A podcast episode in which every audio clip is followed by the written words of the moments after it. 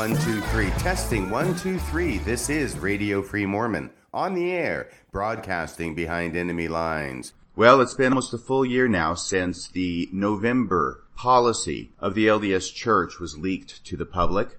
That happened on November 5th, 2015. You may recall the new policy involved branding those people living in gay marriages or gay relationships as apostates needing church discipline and hopefully excommunication from the LDS church, and also labeling any children with a parent living in such a relationship as one who could not receive a blessing in the church, a name in the church, baptism in the church, or priesthood ordination in the church.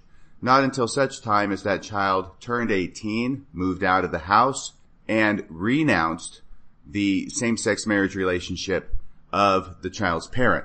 Once again, this happened on November 5th of 2015, giving new meaning to the Old English expression, remember, remember the 5th of November, which originally was applied to the gunpowder plot created by Guy Fawkes, whose effigy is burned every year in England on this date to commemorate the occasion. But now when we say remember, remember the 5th of November, we as LDS think of something else. It is so important to remember at this stage that this is not a policy that was announced. This is not a policy that was published. This is not a policy that was revealed in a news conference. I've heard all those things stated after the fact, but that is a rewriting of history. This is a policy that was secretly inserted into the secret church leadership manual it appears that this policy was inserted electronically into the leadership manual on November 3rd, and then two days later was leaked to the public with the help of John Dehlin and a contact he had inside the church office building. The origin of this policy was a ham-fisted attempt to sneak this new policy into the handbook, not a pronouncement of a revelation by God. Within a 24 hour period between the time that this policy was leaked on November 5th and the time that the church actually acknowledged and confirmed that the story was true, there was an interesting thing that happened within Mormonism. Many Mormons were shocked and appalled that such a policy might exist. And so they denied the truth of this policy. They couldn't believe that this could possibly be true. It had not been confirmed as true yet by the church. And many Mormons rejected the idea that this could possibly be something that their LDS church was doing and their leadership was doing. But 24 hours later, when the church confirmed that it was in fact something that their leaders were doing, there was a remarkable shift that happened with many Mormons.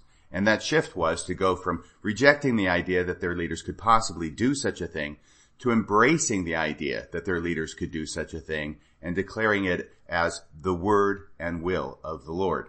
Which goes to illustrate a phenomenon in the LDS church regarding the definition of truth. Because in the LDS church, truth is determined not by what is said, but by who says it.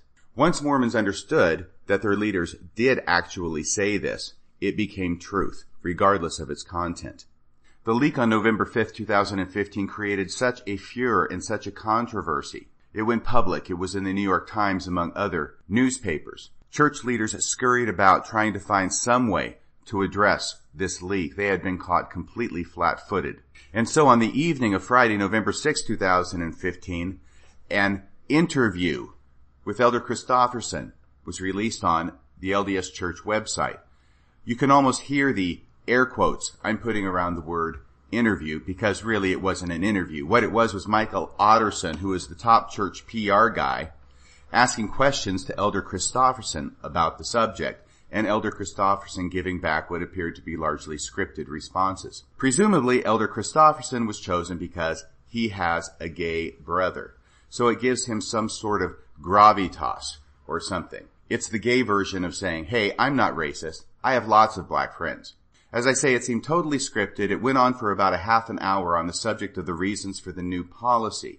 But critical to the subject of the discussion tonight, not once was revelation mentioned as a foundation or a source for this policy. Instead, Elder Christofferson talked about it in terms of a policy and giving the different reasons that he felt justified the issuance of this new policy. And there I'm falling into my own trap. It really wasn't issued. It was snuck into the handbook. Important thing to remember. But Elder Christofferson's interview did not calm the waters. If anything, it just made things worse. So during that week between Friday, November 6th and Friday, November 13th, the LDS Church recognized that there was still a great deal of controversy among its members, and they were telling the members through their local leaders to hold on, to sit tight, to be calm, not to do anything rash, because a clarification was coming. And indeed, that clarification came on Friday, November 13th, in the form of a first presidency letter. Many were hoping that the first presidency letter would back away from this policy, would discount it, would say, no, that's not really what we meant, would walk it back in some way. But basically what the first presidency letter said is, no, we really meant it after all. The first presidency letter was signed, as first presidency letters typically are, by the three members of the first presidency. President Thomas S. Monson and his two counselors. Again, important to note, the first presidency letter says nothing about the source of this new policy being revelation. But there was something else in the first presidency letter. There was also a correction of the policy in the handbook that had been leaked. That's because the policy in the manual used certain language that raised a lot of questions to members of the church during that intervening week. It was very clear that a child, whether natural or adopted, with a parent living in a gay relationship may not receive a name and a blessing. So a child without, with a parent who lives in a gay relationship cannot even receive a name in the church. And also that a child, parent living in that kind of relationship could not be baptized. Male child could not be, could not receive the priesthood at age 12, as is customary. But here's the language that really caused the confusion. I'm quoting now from the policy. A mission president or a stake president may request approval from the office of the first presidency to baptize and confirm, ordain, or recommend missionary service for a child, and here we get to it, for a child of a parent who has lived or is living in a same gender relationship. So this raises a whole lot of questions for people who were members of the church in good standing. The first one was, it applies to any child with a parent who has lived at any time in the past in a gay relationship. Well, what if I was in a homosexual relationship when I was in college, but I changed my ways, I repented, and I'm now a faithful Latter-day Saint, temple marriage, heterosexual marriage with children. Does this new policy apply to my children? Well, by its terms, it does apply to those children, and they can't be baptized. The second question it raises is, what if my husband or wife left me because he came out of the closet as gay? Now he's living with another man or woman, and I'm still in the church. I'm still faithful in the church. I still have the children I had by my spouse, but their father or mother is in a gay relationship. Does this mean that my children can't get baptized? Well, it does mean that by its terms. And the third question it raises, what if a boy has already been baptized but has not received the priesthood? Does this new policy prevent him from receiving the priesthood? It seems to by its terms. So when the first presidency issued its letter a week later, what it did was it corrected the policy in regard to those items and made it clear that the language of the policy actually didn't mean what the language of the policy said. Here's what they say and here's how it applies to those three questions. Now I'm quoting from the letter. The provisions of Handbook 1, Section 1613 that restrict priesthood ordinances for minors apply only to those children whose primary residence is with a couple living in a same gender marriage or similar relationship. The first correction that that makes is it takes out the past tense from the policy. No longer is it for a child of a parent who has lived or is living in a same gender relationship. Now it's only using the present tense. It applies only to those children whose primary residence is with a couple living in a same gender marriage or similar relationship. The other part of that same sentence in the first presidency letter that corrects what was in the policy is it says that it applies only to those children whose primary residence is with a couple living in a same gender marriage or similar relationship. That's a massive change from the policy as it was written, because the policy as it was written had nothing to do with who the child lived with or for how long the child lived with them. It simply had to do with a child, I'm quoting from the policy, for a child of a parent who has lived or is living in a same gender relationship. In other words, this child, according to the policy, doesn't have to live with that parent at all, doesn't even have to have visitation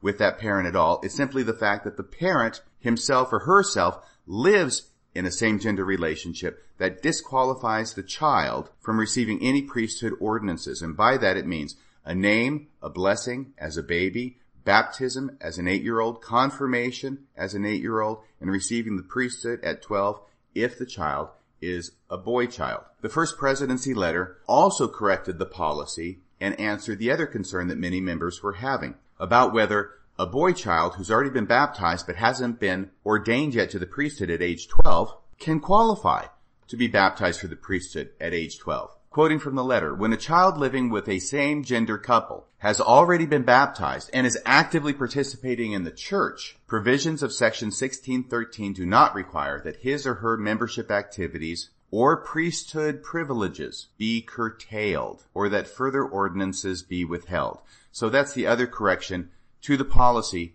in the first presidency letter is to make it clear that any children who have already been baptized at age 8 when the policy went into effect on November 3rd, 2015, they can still get the priesthood, if they're a boy, at age 12. As soon as this letter was released, the debate ensued as to whether this letter was a clarification or a correction. Apologists for the church insisted on seeing it as a clarification. In other words, the argument was, it doesn't really change anything that's in the policy, it's just clarifying what's in the policy. It seems pretty clear to me that the first presidency letter actually corrects the new policy. It doesn't just clarify it, it corrects it. It changes the terms and restricts the number of children to whom it applies. That's a correction in my book, not just a clarification.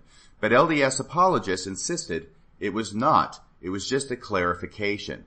They insisted it didn't change the terms of the policy, it just made it clearer. The interesting thing was that some apologists would die on the hill of its being a clarification. It seems they felt strongly about this issue, though the language is what the language is.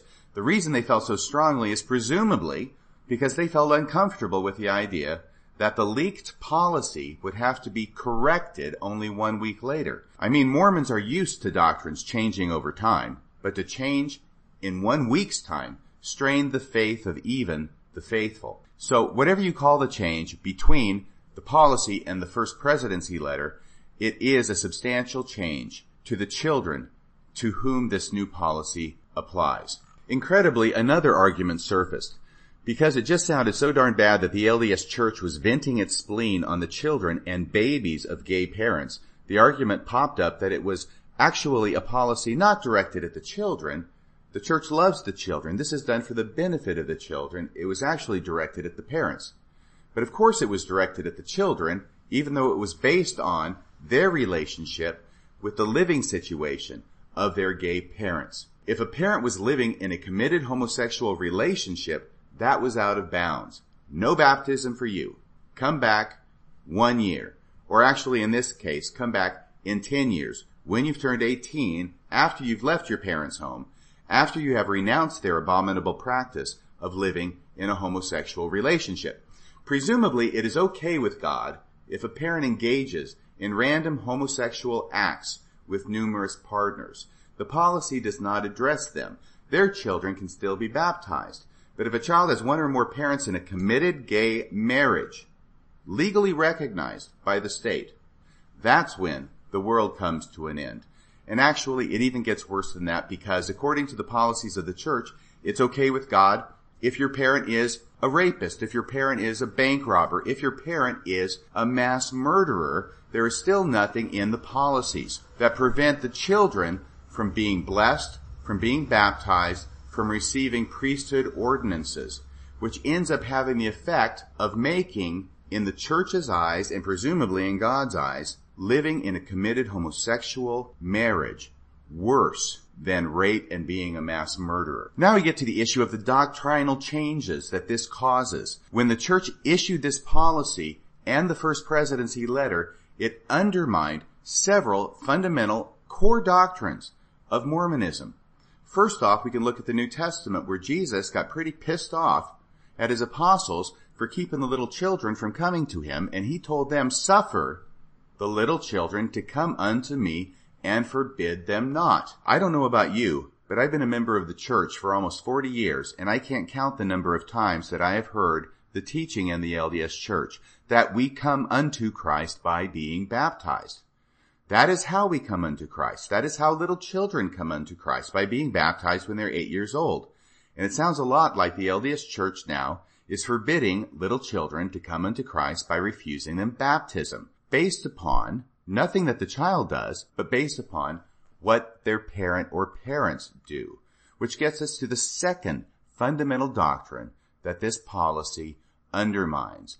It's in the second article of faith of the LDS Church, which states men will be punished for their own sins and not for Adam's transgression. There is this idea in the LDS Church that we have agency, that we have the ability to make choices for good or bad, and that we will be judged not by what somebody else does, not by what our dad did, not by what Adam and Eve did, but by what we do, and only by what we do. It's a foundational teaching of Mormonism, and the new policy cuts it off at the knees.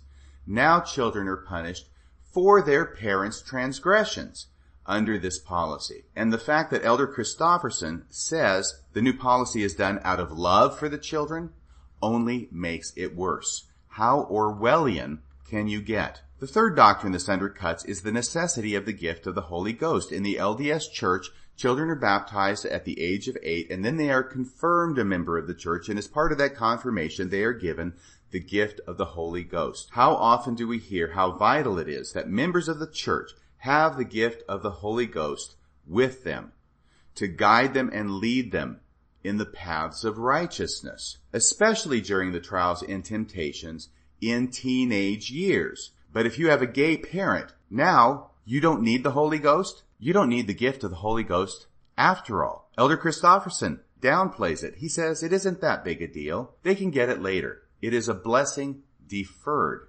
But if it isn't a big deal for kids with gay parents to have the gift of the Holy Ghost, how can the LDS Church say it is a big deal for kids without gay parents to have the gift of the Holy Ghost? The same goes for baptism. If it isn't a big deal for kids with gay parents to be baptized, how can the church say baptism is a big deal for kids with straight parents?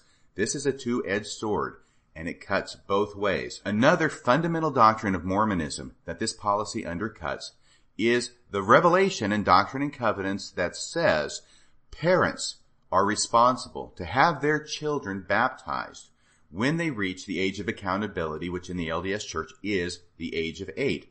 And if the parents do not see that their children are baptized when they're eight, the sin be upon the heads of the parents. What are we to say if it is not the parents, but it's the church that refuses to allow certain children to be baptized when they reach the age of accountability? On whose head is the sin in that case? And the church acts as if it is a given that all such children who are not baptized when they're eight will reach the age of 18, move out of their parents' home, have the chance to renounce their parents' lifestyle so they can receive baptism. What about those who die before reaching 18?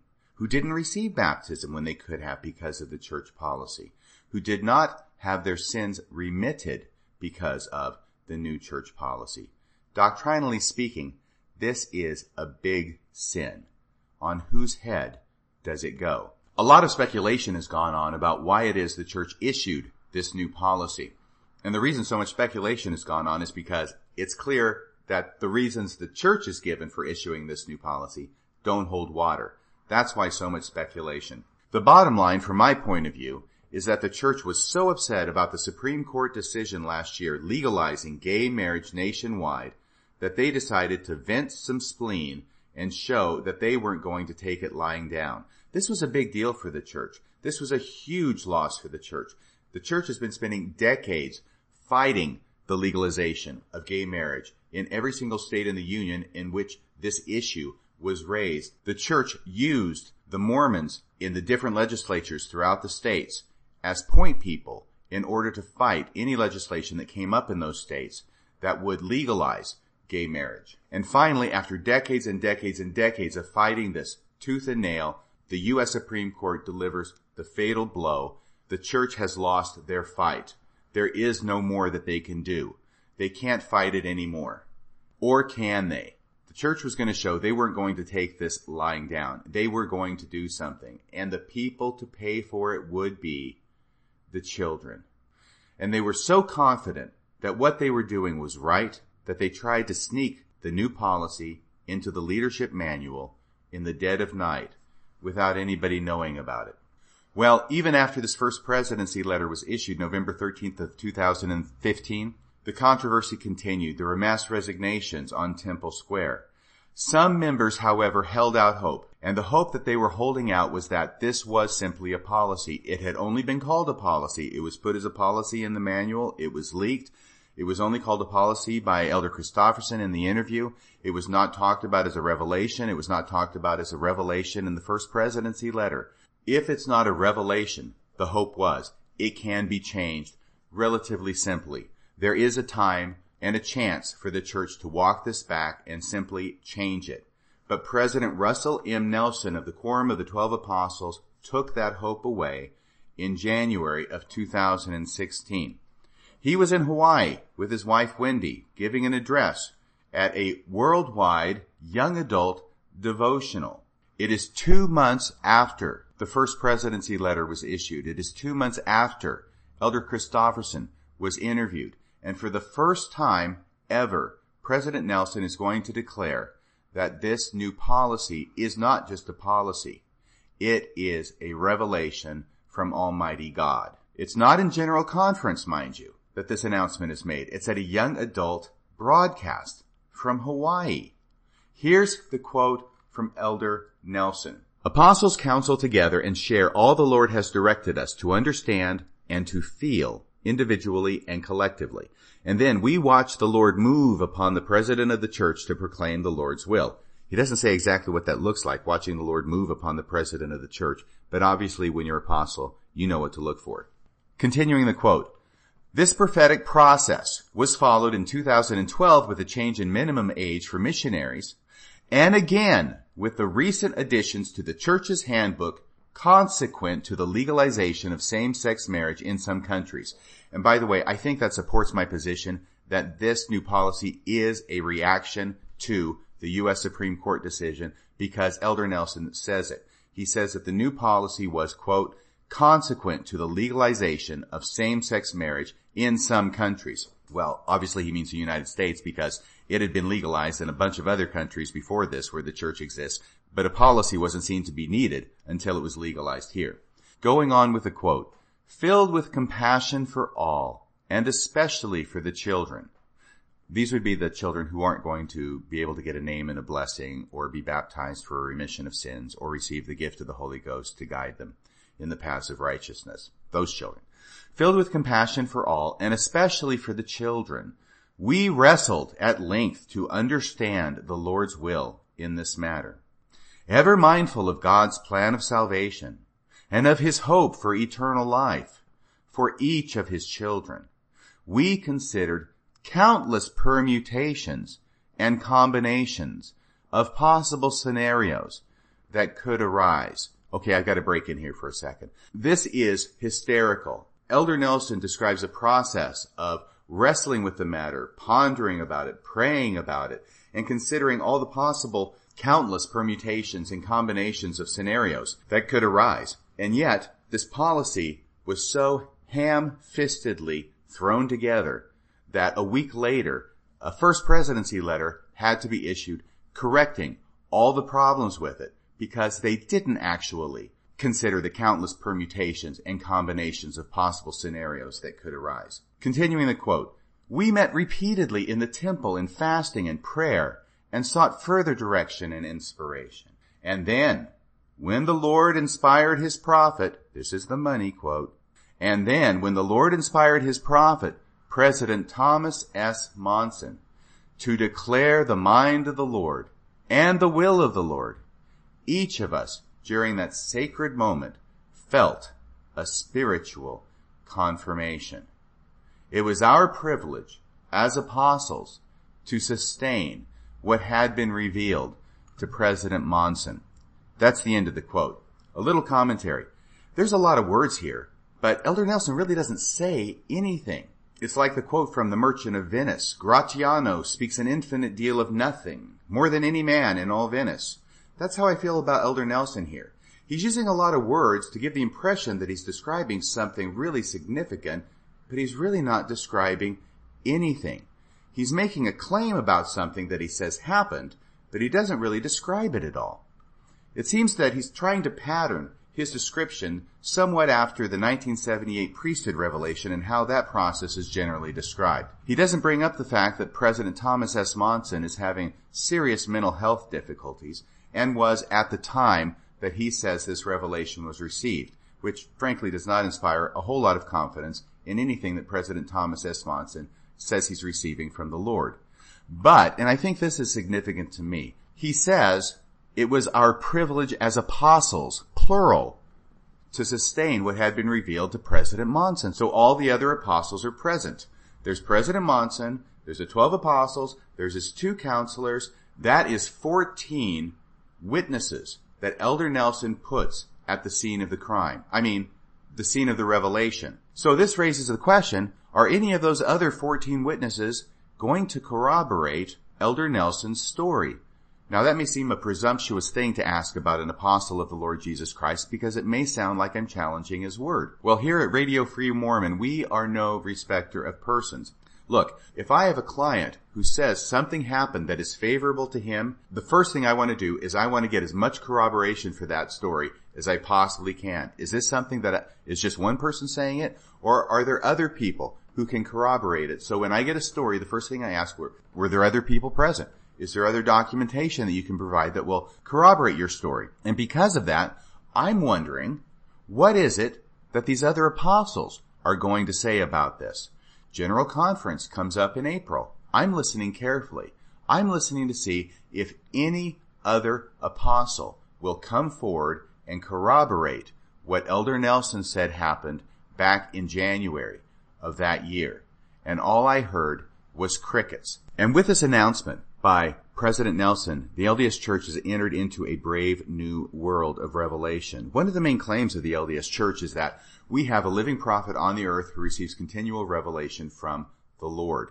Now, Joseph Smith received a lot of revelation. Brigham Young claimed to receive some, John Taylor some, uh, Wilford Woodruff maybe one, and after that it's pretty much tapered off since then into oblivion. In fact, we are rapidly approaching the year 2018, which will be the 100th anniversary of the last revelation that was added to the Doctrine and Covenants. But regardless of what a person thinks about Joseph Smith and whether his claims to revelation were really true and really from the Lord, the fact is that Joseph Smith claimed his revelations for himself.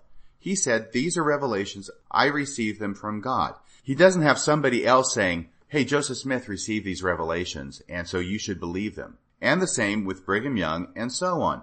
But now we're entering into this brave new world where President Thomas S. Monson does not claim to have received this revelation. He is completely silent on the subject. The first presidency letter that he signed makes no mention of this policy being received by revelation, and he has said nothing about it since then. In fact, none of the other apostles have said anything about it since then. What we have now is the unprecedented claim by an apostle that the president of the church received a revelation when the president of the church himself is silent on the issue. And now that's supposed to stand as a revelation to the church of Jesus Christ of Latter-day Saints. I'm going to be honest with you. I have long wondered why it is that the LDS church claims to receive revelation and yet doesn't seem to ever really get around to receiving anything. We have prophets that don't prophesy, seers that don't see, revelators that don't reveal. So you might think that I would be excited about a revelation finally being claimed to be received by the leaders of the church. The problem is not this revelation. This is not a revelation from God. The very fact that this is being claimed as a revelation from God tells me that these leaders do not represent God, that they have no connection with Him, that they do not understand the Jesus of the New Testament, that they are more into commandment keeping and border marking than they are into faith, hope, and charity. I hope that's not too strong. That's just the opinion of one man. Feel free to differ with it. I won't hold it against you. Oh, and then we get into the lead in to President Nelson's Hawaii talk back in January. His wife, Wendy Nelson, spoke right before him. This was a team effort. If you listen to her talk and then listen to President Nelson's talk right after, you will see that the second to last paragraph that Wendy Nelson gives is designed to set the stage for President Nelson's claim of this revelation to President Monson. Here's what Wendy Nelson says as she concludes her talk. Quote, So, now a question as I conclude. What if you learned that the Savior had already returned to earth? That he, as part of his second coming, had already met with some of his true followers in several marvelous large gatherings. Gatherings about which the world, including CNN and the blogosphere, knew nothing. If you found out that the Savior was already on the earth, what would you desperately want to do today? And what would you be willing and ready to do tomorrow? End of the quote. What is Wendy saying here? What is she implying?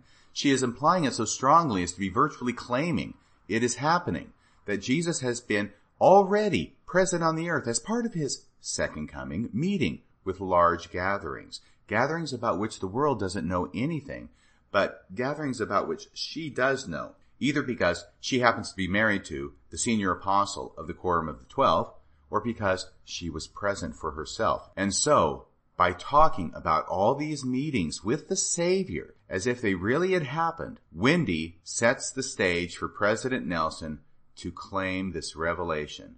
Is the idea that this came directly from a face to face with the Savior? If not, what is the purpose? Is it just coincidence?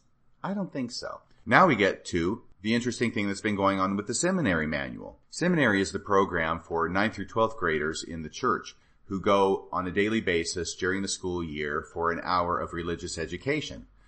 This quote from President Nelson claiming the new policy to be a revelation was put into the new seminary manual by June of 2016. When I heard that had happened, I thought that is an incredible turnaround time for an organization as big and as slow moving as the LDS Church can be. To get something new into a manual from January to June, it's in the new manual. That was an incredible turnaround time. And I thought, what kind of Herculean efforts must have taken place in order to make sure that happened? So it was in the manual. Seminary year is approaching with September, of course, with the regular school year. And then something remarkable happened, which is that the Friday before seminary was scheduled to start, the first Friday of September, suddenly and unexpectedly and unannounced, the quote by President Nelson that this new policy was revelation was suddenly taken out of the new seminary manual. For some reason, somebody thought this isn't something that we want to be teaching the kids. And then, later that afternoon of that same Friday, it was put back in. And then, over the weekend, it was taken out again. So ultimately it was taken out. What on earth is going on here? Why doesn't the LDS Church want their children to be taught about this revelation from God? And then finally, we find out that the Elder Nelson quote is back in the October Ensign, where his entire talk from the Young Adult Devotional in January is republished. It makes some wonder who is in charge of this outfit. What is going on? It's like there's a power struggle going on in Salt Lake City. And the power struggle is about whether the claim that this new policy is revelation is going to live or whether it's going to die, whether it's going to be published or whether it's not going to be published. It's like watching people fighting for control of the steering wheel in the clown car. But in conclusion, this claim that this policy is a revelation from God is now in print in the October Ensign. It is printed in an official church publication And that makes it doctrine, folks, like it or not. The powers fighting for the publication of the claim that the new policy is a revelation appear to have won the day. But you know, for a church that prides itself on receiving ongoing revelation, it sure seems reluctant about proclaiming this one. Think about it. God gives a revelation. One might think his servants would proclaim it from the housetops. I mean, this is a big deal, right? But no, they act as if they're ashamed of it. They sneak it into a manual by the dark of night. And when it is leaked, they hold a lengthy interview at which revelation is not mentioned. They issue a first presidency statement in which revelation is not mentioned. And then two months later, a member of the Quorum of the Twelve says, it really was a revelation. Only it is a revelation he says he didn't receive. President Monson received it. It was just Elder Nelson's privilege to sustain it. And he says that all the other apostles sustained it too. Only none of the other apostles are talking. They are keeping mum. And President Monson hasn't mentioned anything about this being revelation. And he's the guy who is supposed to have received it. Well, it looks like the new policy is officially a revelation. It's very clear, it's here to stay, and the LDS Church is going to have a very hard time rewriting it, backing off from it, or removing it from the manual. Where it goes from here is anybody's guess. That's about all for tonight. Until next time, this is Radio Free Mormon, signing off the air.